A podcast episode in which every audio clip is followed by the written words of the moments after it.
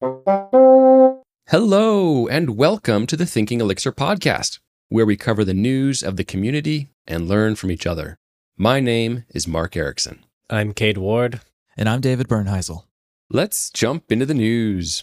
First up, Ash Framework 2.0 has been released. After 15 release candidates, we finally have a 2.0. Ash Framework is a declarative, resource oriented application development framework for Elixir. A resource can model anything like a database table or an external API or even some custom code. Ash provides a rich and extensive set of tools for interacting with and building on top of these resources. By modeling your application as a set of resources, other tools know exactly how to use them, allowing for extensions like Ash GraphQL, Ash JSON API, and other top tier APIs with minimal configuration. Yeah, Ash Framework is an impressive piece of engineering that Zach Daniel has been working on for a long time. And stay tuned for an upcoming episode where we'll go deeper on that topic with Zach.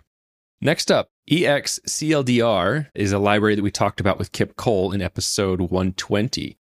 And this is about personalization and localization resources. So there's a CLDR, Common Locale Data Repository, and Kip has done a lot of work in making that accessible to Elixir applications. During our interview, Kip mentioned the idea of formatting names according to cultural information available, like if it's supposed to be last name first, like family name first, or based on different cultures. And recently, CLDR 42 was released in October 2022. And with it comes data for how formatting of names should be done, like the schemas defined for the rules for how to do that. And Kip laid out his plans for future development of EXCLDR, and he is targeting a release by the end of 2022 that includes person name formatting in the Elixir code. So we linked to his Elixir forum post where he outlines this particular feature and some farther future looking enhancements as well. Yeah, I actually found it on Twitter. I'm I'm enjoying Kip being on Twitter because he's he's a fun, he's a funny guy. So getting to hear some of those stories through Twitter is pretty good little break in my day. As speaking of XLDR, there's also a new CLDR library to help you localize your Phoenix routes. Uh, maybe just plug, but I think it's Phoenix. In your router, this library gives you a new localize scope that will generate those locale specific routes. So you can imagine something like the base of your route could be slash EN for English.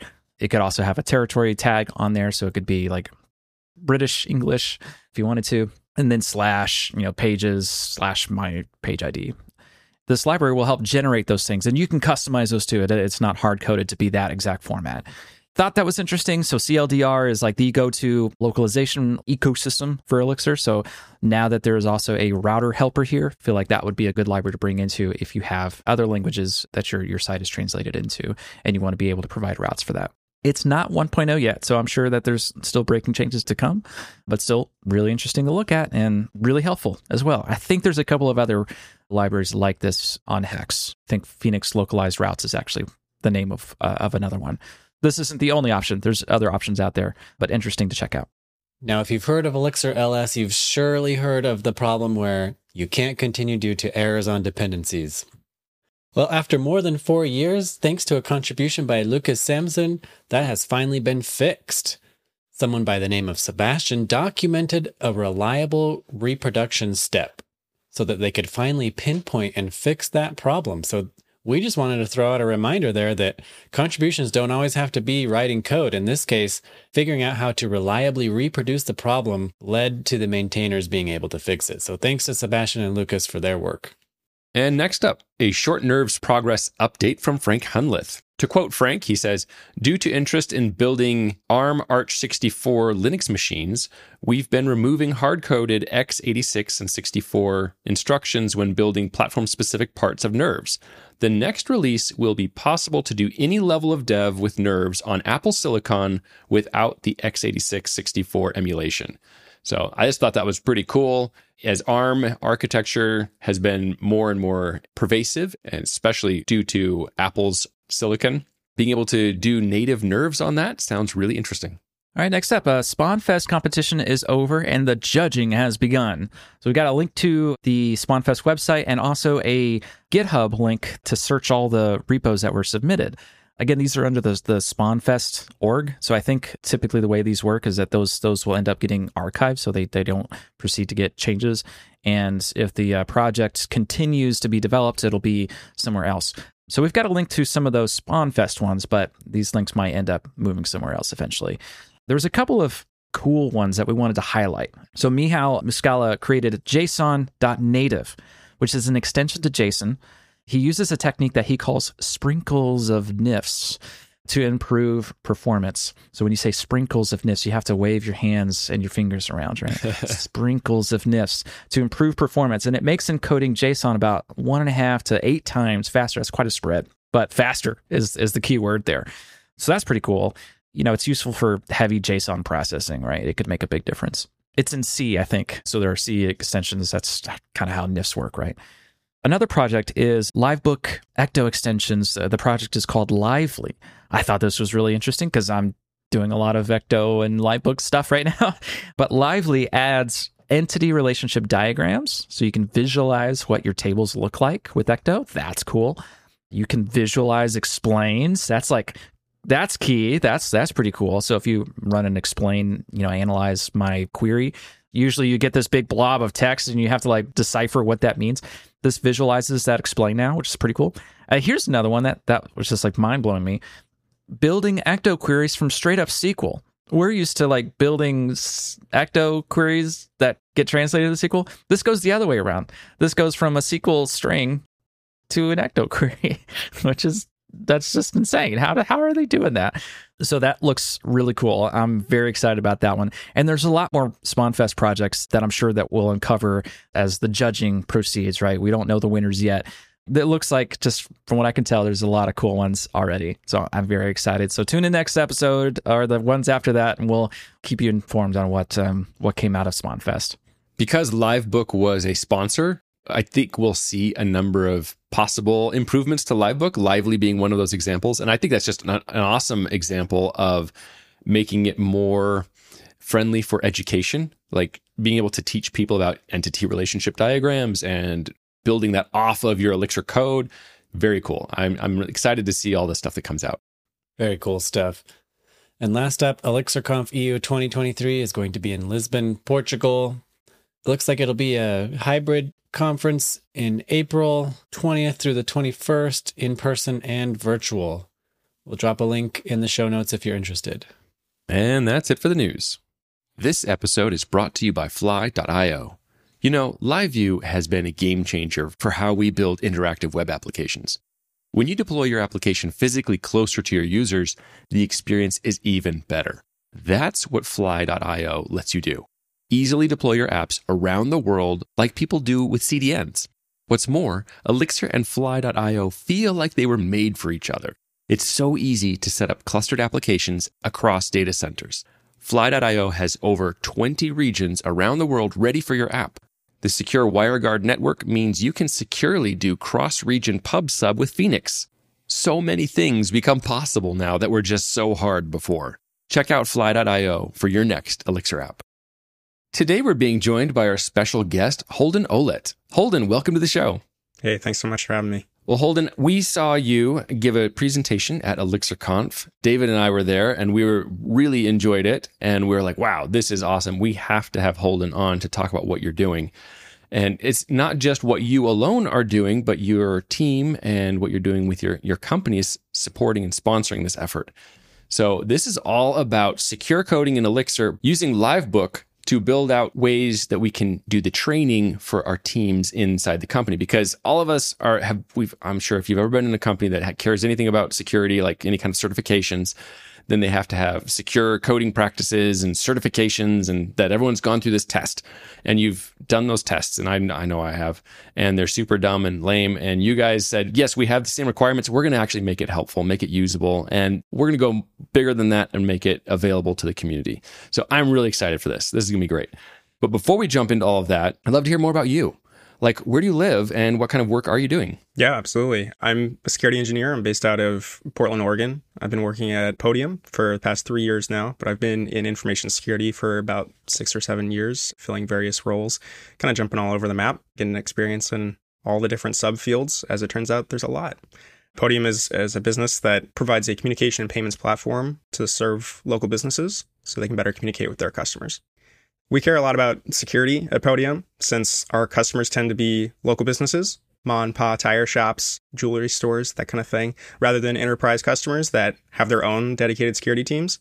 And as such, we need to be the security for, you know, their operating system essentially. That makes sense because I know one of the things that Podium is doing, and please correct my elevator pitch, is it's helping those small mom and pop shops get online and have customer engagement in the online avenue that is appropriate for their type of business, be that a Yelp thing or a Google reviews or something like that. Is that right? Absolutely.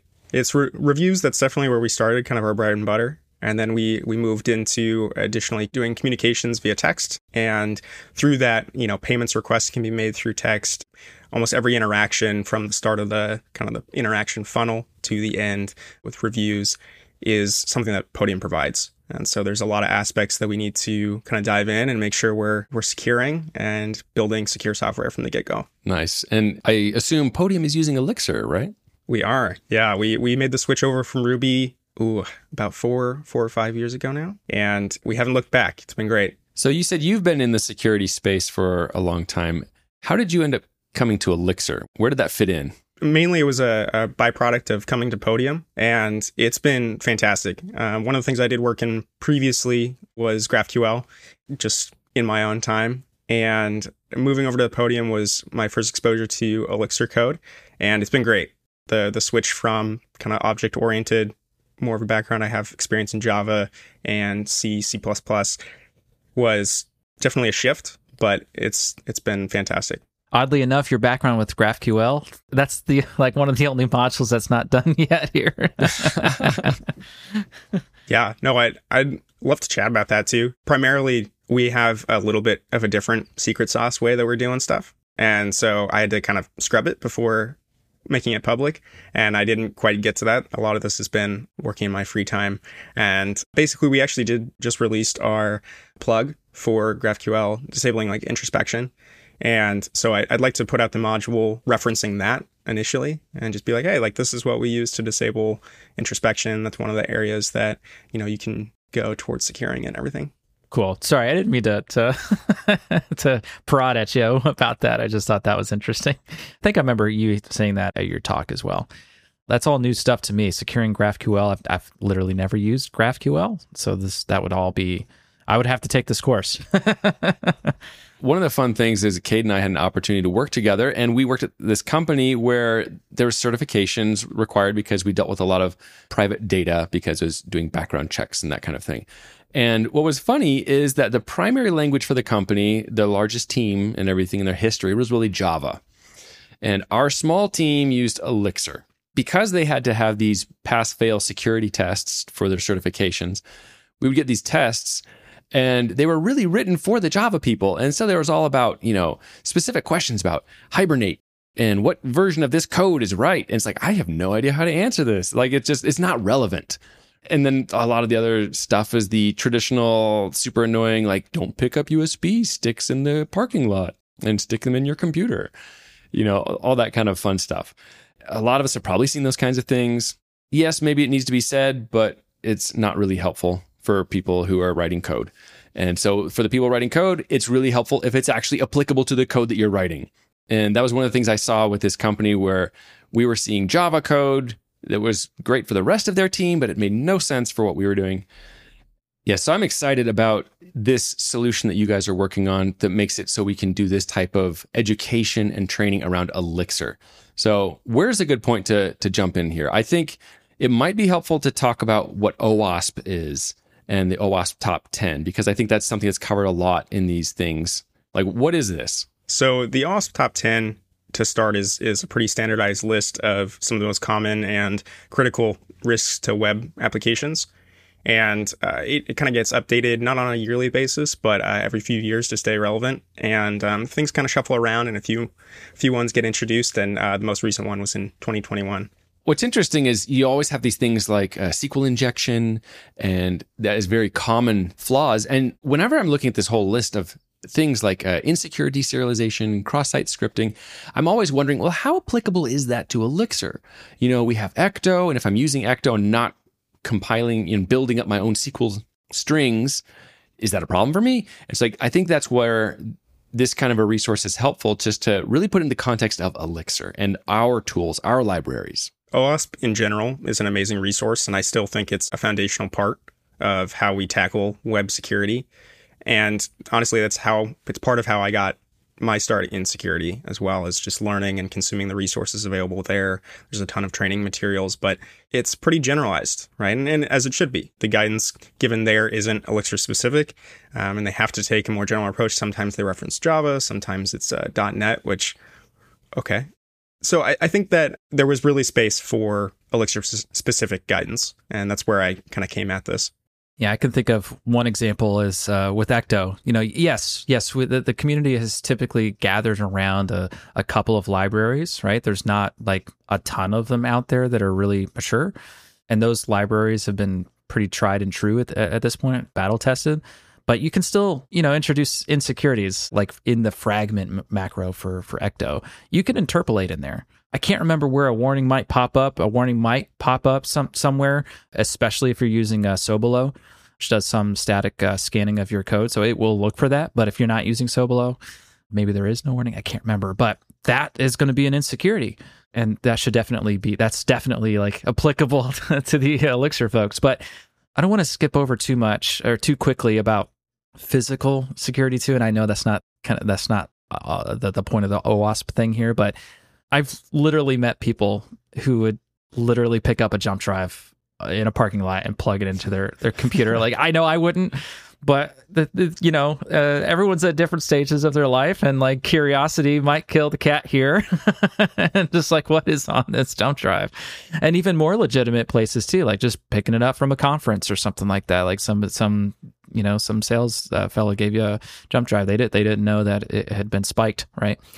Like if we're being honest, I would pick it up and I would plug it in too. Except yeah. I'd plug it into like a spare laptop or a VM or something. Yeah, I'd plug it into David's computer. I'll plug Thanks. it into David's computer when he's looking away. I get the implications, but I would still do it. so yeah, physical security is still important. Perhaps I, I, don't think it's in the in your guide right now, but perhaps there there could be a, a module that, that that does go over some of that boring you know stuff we've seen it a thousand times. It's not so boring. Some folks actually do need to hear that because it'll be their first time hearing it. It's just been our hundredth time hearing it. All right, so going back going back to OWASP, like what else is in OWASP that's really helpful? What do you what do you cover in in your guide? So I think that you know there are uh, many elements in the OWASP top ten that um, I think require maybe closer examination, and other ones that you know are good to be aware about, but not not not focus too much on them. You know, um, as you mentioned, Ecto is already uh, pretty strong by default, but it's good to be aware that it's possible, right? Somebody who's coming in as their first developer job, you know, in in Elixir even may not be aware that you know Ecto has these assurances to an extent. So they just don't even know. And and so we want to kind of make people aware, but not over index on that type of vulnerability if it's not going to be an issue every single day. And so some of the things we, you know, we kind of look at are, are some of the more high level issues. So, you know, insecure by by design. That's that was new for the OWASP top 10 in 2021. So just generally like building something from the get go that could be used for abuse or vulnerable in the more traditional sense. So I think we need to be a little bit more clear about what it is that you guys have created. I think we might have teased around it a little too much. Go ahead and, and explain what it is that you guys have put together. So we created an Elixir Livebook that we've titled the Elixir Secure Coding Training.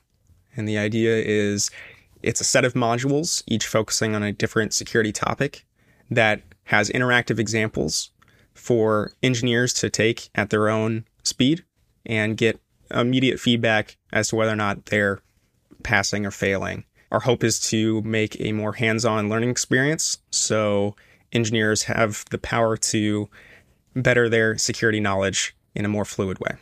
So you mentioned that Livebook is being used for this. How did you choose to say, yeah, we're going to try and put this, all this information and everything into Livebook?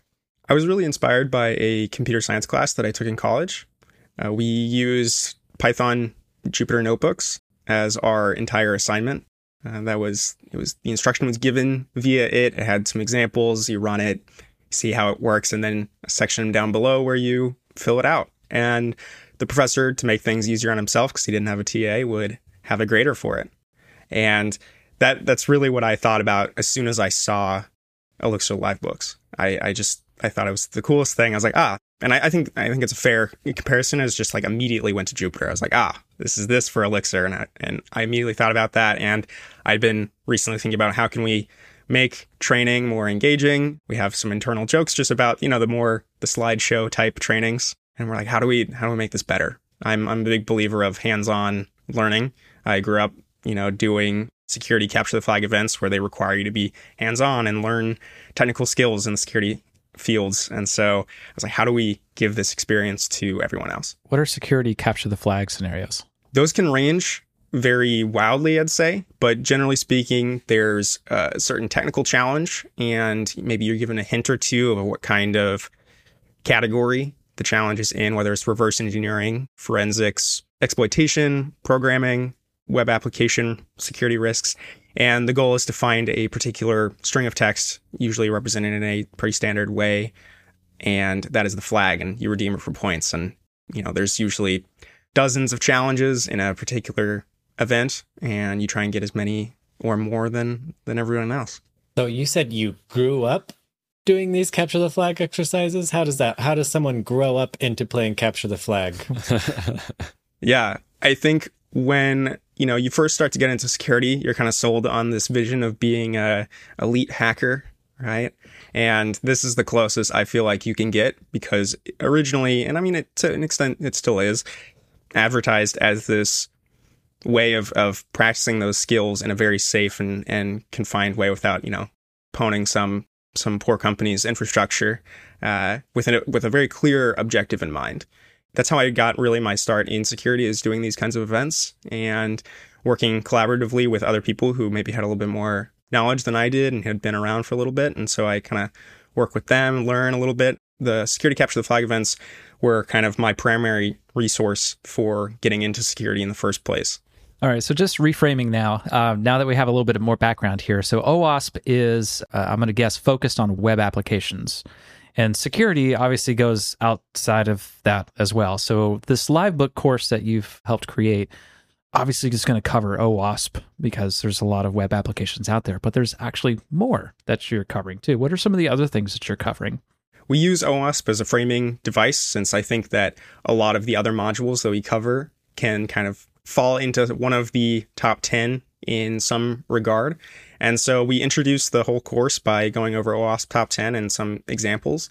And then we start to dive into either higher level web application security risks or even Elixir specific risks. So some of those things include cookie, HTTP, cookie security. We go over GraphQL security, since we use GraphQL at Podium, that's something we focused on. Um, additionally, the Erlang Ecosystem Foundation has already done a wonderful job outlining some of the high level risks and uh, to the language itself, um, such as atom exhaustion or uh, timing attacks. And so our whole idea is we want to introduce whether it's a general or specific idea in the in the module. We want to introduce it in the context of Elixir, right? We want to give examples and have folks kind of build things out themselves because whether you're a experienced Elixir engineer or you're brand new to Elixir, we wanted to make it approachable for everyone to be able to build in Elixir mechanisms that protect against these vulnerabilities. It's really nice. Yeah, I was look, looking at uh, some of the bcrypt information in there, and that's that's just it's really good. You also have a section on CI and CD. I'm sure you can talk about how important that is, but I, I know that's important to me because, well, five ten years ago, CI CD wasn't exactly common practice. It was really starting to ramp up though, and you had a lot of services pop up as those services are popping up, standards right uh, are trying to be figured out like what's what's normal what's safe to do. And there were several security instances where secrets were revealed in a ci and cd pipeline. That's incredibly important to to remember. You know we, we stick a lot of secrets in into these platforms and we need to make sure that we're not printing out our entire environment into yeah, all of our environment variables and such uh, which typically have secrets in them to just uh, some log that get that that's accessible by anybody or somebody that does just the right thing. So props to you on, on including a CI/CD module in there because that's that's another very common aspect of getting an application up and running, whether they're web oriented or not.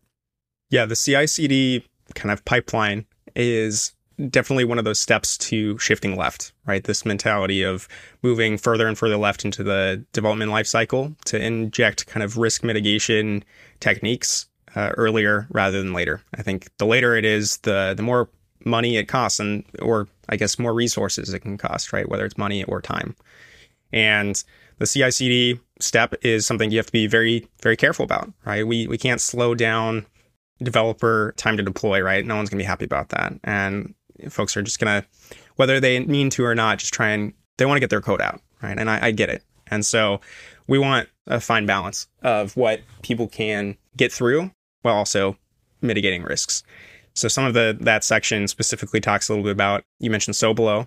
Uh, that's a tool that we use in the in the pipeline to scan and if it has a finding, uh, a high confidence finding, I should say, you know, maybe it blocks, maybe it, it prevents people from from pushing out code and it gives you why, right? Hey, there's an issue on this line. You should fix it. And if you need any help, reach out to the security team. But even that it can be a little slow. We're starting to work with R2C, the company behind Semgrep. And recently they released Elixir support in experimental status. And so we've been working really closely with them to kind of move it into the beta status and eventually to, to GA.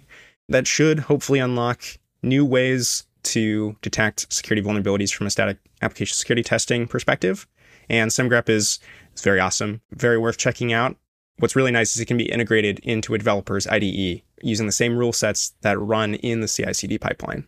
And so, you know, if they get a warning early on that they're violating something, it's going to be blocked in the in the pipeline.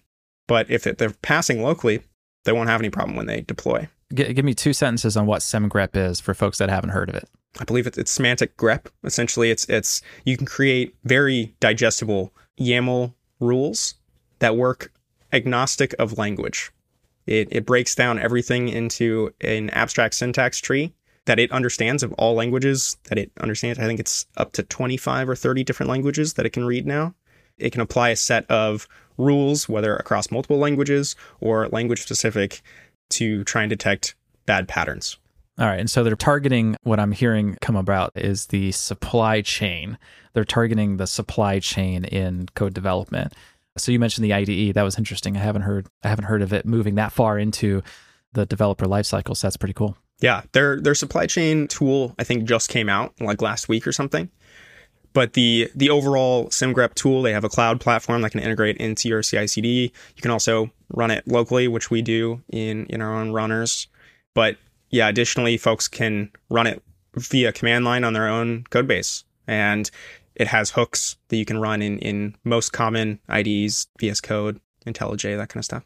There's a couple things that are interesting. Like one of the things is just the idea of your developer environment. You know, if you're using something like VS Code or any other thing that supports plugins and there are community contributed plugins, you do kind of need to think about what you're loading, right? Yeah the supply chain is is the hot button topic, especially right now, especially with all of the issues that have happened in the last year. Even the the pipeline attack that was a big one. I feel that brought it all to the forefront.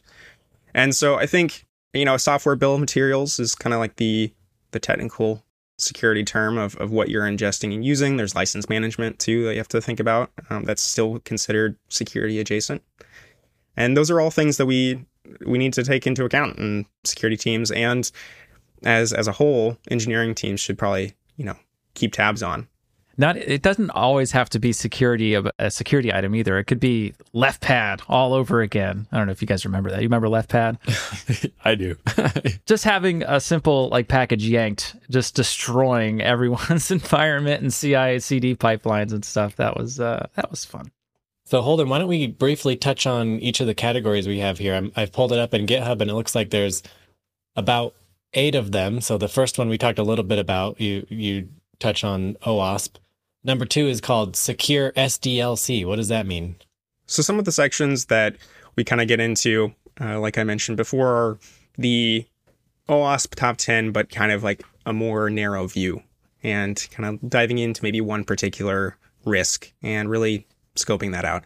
Subjects within the secure SDLC might have found their way in based on, you know, common things that we've seen internally at Podium or just things that I've uh, that get kind of beaten into into your head over and over again from general trainings, things that were really worth over indexing on. No secrets in code, rate limiting as a general practice and kind of like what that even means because I think there are a few different ways you can go about rate limiting anyways, whether it's the network layer with your your Cloudflare, um, your web application firewall, or in app, right? In app controls, dropping connections if you know, one person is sending a certain amount of, of messages, maybe that's okay. But if that same person is sending the same amount of password reset requests, that's not okay. So we need to be able to limit that. And you can do that in many different ways. And there are some other kind of general ideas that we kind of wanted to get into, um, such as, you know, the principle of least privilege, what that kind of means. And in the future, we could probably see, you know, a zero trust in that module as well. So maybe I missed it. What does what does the acronym SDLC even mean? The SDLC is just the software development lifecycle. Okay, cool. So the third one is GraphQL security, and it sounded like you were saying that this one's still a work in progress. Is that what you were saying? Yeah, we have a general idea of what is going to be included in that module, and, and that's kind of how we have the outline. We needed to tweak it a little bit. We had some stuff at the time that was a, was a little private to us, some secret sauce that we wanted to vet out first before putting it in. And now we've recently updated and open sourced our solution. Uh, we call it Vigil. And it's a, a plug middleware that just disables introspection. And in the future, we could see it probably editing a little bit of the response too to protect against other types of GraphQL attacks, namely around information disclosure. And so we'll eventually here soon release the updated GraphQL security module. And that will hopefully include a reference to Vigil. Obviously, we don't want to force the community into using something we've created, and that's kind of the the beauty of this training is and it being open source. Is if folks want to comment on it, suggest edits, there it is. Uh, additionally, if you want to change it, and maybe you have secret sauce yourself that you want specifically mention, just make a fork to it, a private fork, and change it up as you see fit, and and make an edit to it. Yeah, I want to hit on that a little bit more, where you talk about customizing this for your team. You know, you've mentioned this idea that at Podium you're using GraphQL and you already have some internal resources that you want to make sure the developers are using and, and making that their calls are, are going through or something like that. Say maybe on my team, we're using a lot of LiveView and I want to make sure that they understand pipes, scopes, and how live sessions can be a problem if you don't understand how the checks need to be done. I think it becomes really powerful when you talk about how you can customize this for your team and what's appropriate for your project. I'd love to hear you talk more about that. The overall training came from a place of this is a product originally for Podium to use. And we very much realized that, you know, our experience and exposure to Elixir is not the entire communities. And, you know, if somebody's using REST, somebody's using GraphQL. Sometimes you're using both, maybe even gRPC.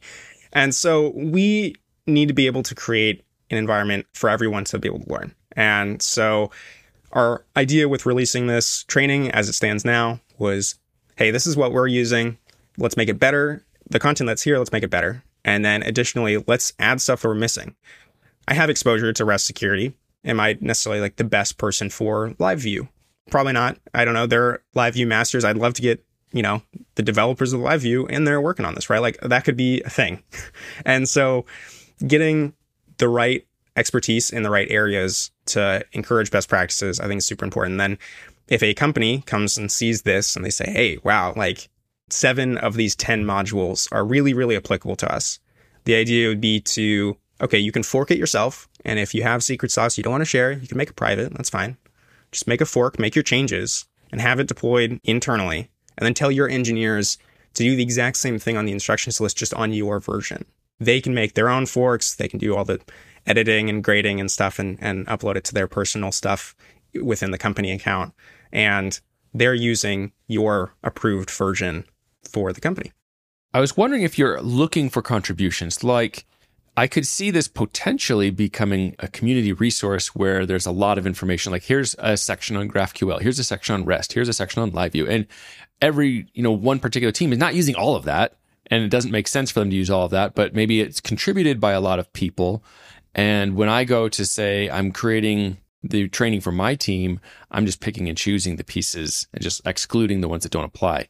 Is that where you're thinking things could go or or what are you looking for? I am absolutely looking for contributions. My ambitions for this project, I think, are like very large, just to put it put it mildly. And that's just because I, I really take a lot of pleasure in making the community as a whole better. Because I think as we make Elixir, the Elixir community more secure, we're going to make the internet more secure. Because I think Elixir has a very, very bright future. And so as such, we need to keep on our on our toes. As it gets more exposure, it'll also get more attention from bad actors who maybe will start looking for more cracks, right? I think things have been kind of tried and true for a long time, and I think that's great. And I think again, Elixir has some some of the strongest secure by default sort of stances with a lot of its libraries and plugins and approaches, but no system is perfect. And there's no such thing as a perfectly secure system as as the community likes to say. And as such, we need to be on our toes and vigilant for all types of issues that could pop up. And so, yeah, I, would love to to see contributions from other areas. And that was the primary reason we wanted to split it into different modules was to make it that plug and play of just. And I'd love to see even like a more automated deployment if people want to go towards a custom and like deployment internally. I could see a, a, either a web UI kind of thing or even even a command line operation that's just like I want modules one through seven, but not eight, like that kind of thing and then it, it'll auto generate it because I think there's some implications with needing to change the the auto grader, which is still a bit of a work in progress, anyways, to be able to adjust on the fly like that. I want to come back to what you just said. You mentioned the auto grader earlier in the conversation. You talked about the experience with Jupyter notebooks and the professor setting up this auto grading thing. That's fascinating. First of all, I just think the idea of building testing and validation into Livebook because it's, hey, it's intended to run Elixir code. You said you want to have some improvements. What is it currently doing and where are you going with it? It's very rough. I'm actually not entirely positive that we've pushed the latest version of our grader. Basically, how it works right now, there's an added challenge of creating interactive examples that can execute, that are informative, are easy to edit without completely breaking everything you could write a, a, module a dozen different ways. You know, if I tell you to to count to ten, you could probably do it a lot. And so, being able to view that code and assess it can be done a number of different ways as well. And so we try and take out some of the guesswork of like, how do you want me to complete this module and make it crystal clear. Now that makes creating challenges pretty tough because you don't want to just make it so easy that it's just you're done. You're not, you don't have to think about it we want those mental bridges to be built. As it currently works, we kind of prompt folks to do things based around outputs. You know, we tell you, hey, we're expecting this certain output. Um, sometimes there is an example that is just an example. It's not considered a quiz question. So you're not going to be graded on it. We just, it's here if you want to check it out kind of thing. And it's like, uncomment this line. Other times with the quiz, it's like, hey, we want this output, build this module so you get this output. And if you don't know where to start, you just read the section that basically tells you the recommended path forward.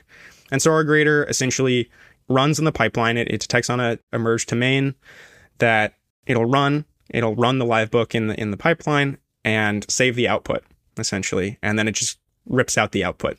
Not elegant by any means, and compares it against an answer key. It's like I'm expecting these outputs. If you get these outputs, then you've passed essentially, or you're failing at certain spots. And so that's kind of our, our naive approach. And I could see it getting a lot more complicated, you know, building more intelligent uh, methods within the Livebook itself.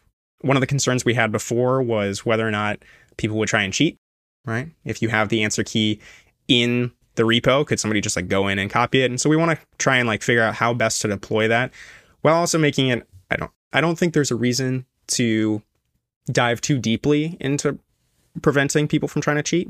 Because honestly, if you create enough hurdles, if they get through all of them, I don't know if the training's meant for them, you know, that kind of thing. They've captured the flag. yeah, exactly. And so that was honestly one of the things when when I was first kind of starting to work on this idea was like, hey, this is like probably where any company that wants to make this private and like sell this as a business would, right? They'd, they'd create this and then maybe create like a, a some SaaS platform where they can have like the the grader functionality and it's like an API and you give out tokens and stuff like that. But honestly, I, I think that kind of defeats the purpose of like making this uh, for everyone and making it the best that it possibly can be. Because then it's like, who's to say that I should be the arbiter of like what is Elixir security, right? So that was our big thing is is with the grader is making it work on whatever you want to teach. And that's the biggest hurdle we have to get through is because currently, yeah, if you rip out a module, the grader is going to break. And so that's where we have some room for improvement with making the deployment automated and, and tailored. And how do we make that fluid, right? If somebody's making a, a module or customizing a module for themselves and their business, then they shouldn't have to worry about customizing and editing a bunch of like Elixir code for the grader to make it work for them. So we're looking into solutions that help standardize that and maybe templatize the answer keys and such like that. So I think those things need to be worked out before we can consider it, you know, truly done and sort of the 1.0 status. We are currently, I think, version 0.8 kind of beta status. I would love to see the Elixir secure coding training be used as a community resource. Obviously, if it doesn't take off naturally, I'm not going to force it. That's not something I want. Communities in general tend to sign on or push away things that are forced. And so I want this to be a thing that, that's hopefully useful. You know, the feedback I've gotten thus far from yourselves and, and from other people I've talked to is that this seems like a, the right way to go about things. And I'm really, that's, to me, that's very promising. And I'd like to just keep going. I see this potentially as a way to collaborate more with the language itself and just steer people here. Cause I think honestly, like knowing that this is a resource is going to be the biggest hurdle to. And so I could see this being included as maybe one of the default livebooks as part of installing livebook, right? They have a couple examples that are already pre-baked in there. It's like, why not, why not at least the first module here? And if you're interested to keep going, you can keep going. Of course, that'll probably also break the auto grader. So how do we fix that? We'll see. but, you know, even like a lot of the Elixir specific security topics is just sort of reframed topics already brought up by the Erlang Ecosystem Foundation and their security working group, right? So maybe we can collaborate with them and turn their site into a, a Livebook site or adopt this or vice versa or, or what have you. I'd also love to see if we could get OWASP project recognition. That's a, a, process I'm not entirely familiar with, but I know that they have a lot of designations for open source projects for language specific things. So I know the precedent is there. So maybe we get that stamp of approval. I don't know. I think there's a lot of steps we need to go first. So I don't want to get too ahead of myself. And as we kind of mentioned, yeah, the GraphQL module is not even done. So like there's a lot of work to be done. And I've tried to make it as open as possible. I, have been working on this a lot of my free time. You mentioned at the top of the the conversation that Podium is is kind of sponsoring this in a way. Since we do use it as a internal product as sorts, we have a security team. Our product security team is actively working on this, and so we want to continue to make this better for ourselves because I think if we make a better product for ourselves, it'll make it good for everyone. Kind of the dog food mentality. But we'd also love to see contributions from the community as well to cover sections that you know we aren't thinking about, such as REST or live views. Even extending into other aspects of Elixir, such as nerves, I think would be really great to see. Yeah, that's cool. So if people do want to get involved, where do they go to do that? The issues tab on GitHub, I've tried to make as robust as possible. There's already a plethora of easy tickets, and I, I, I tried to go through and label stuff that's ripe for quick tweaks and fixes, and that'll continue to grow. So I think that's the best place to keep tabs on stuff. You don't have to be a security expert in order to contribute to this. I think there are a lot of sections that you just require Elixir knowledge that are are ripe for contribution. Well, Holden, this has been really cool. I am still very excited about what it is that you as an individual are working on and that your team is building and that you're getting support from the company to actually help make this be something that you're using internally and that you're using outside and, and supporting outside the company. One of the things I just think is awesome is the ability to teach people about these things like atom exhaustion, and it's where you can actually play with the code and see what happens and oh this is the function that's doing this and oh that's what it's doing and i understand why this is a problem.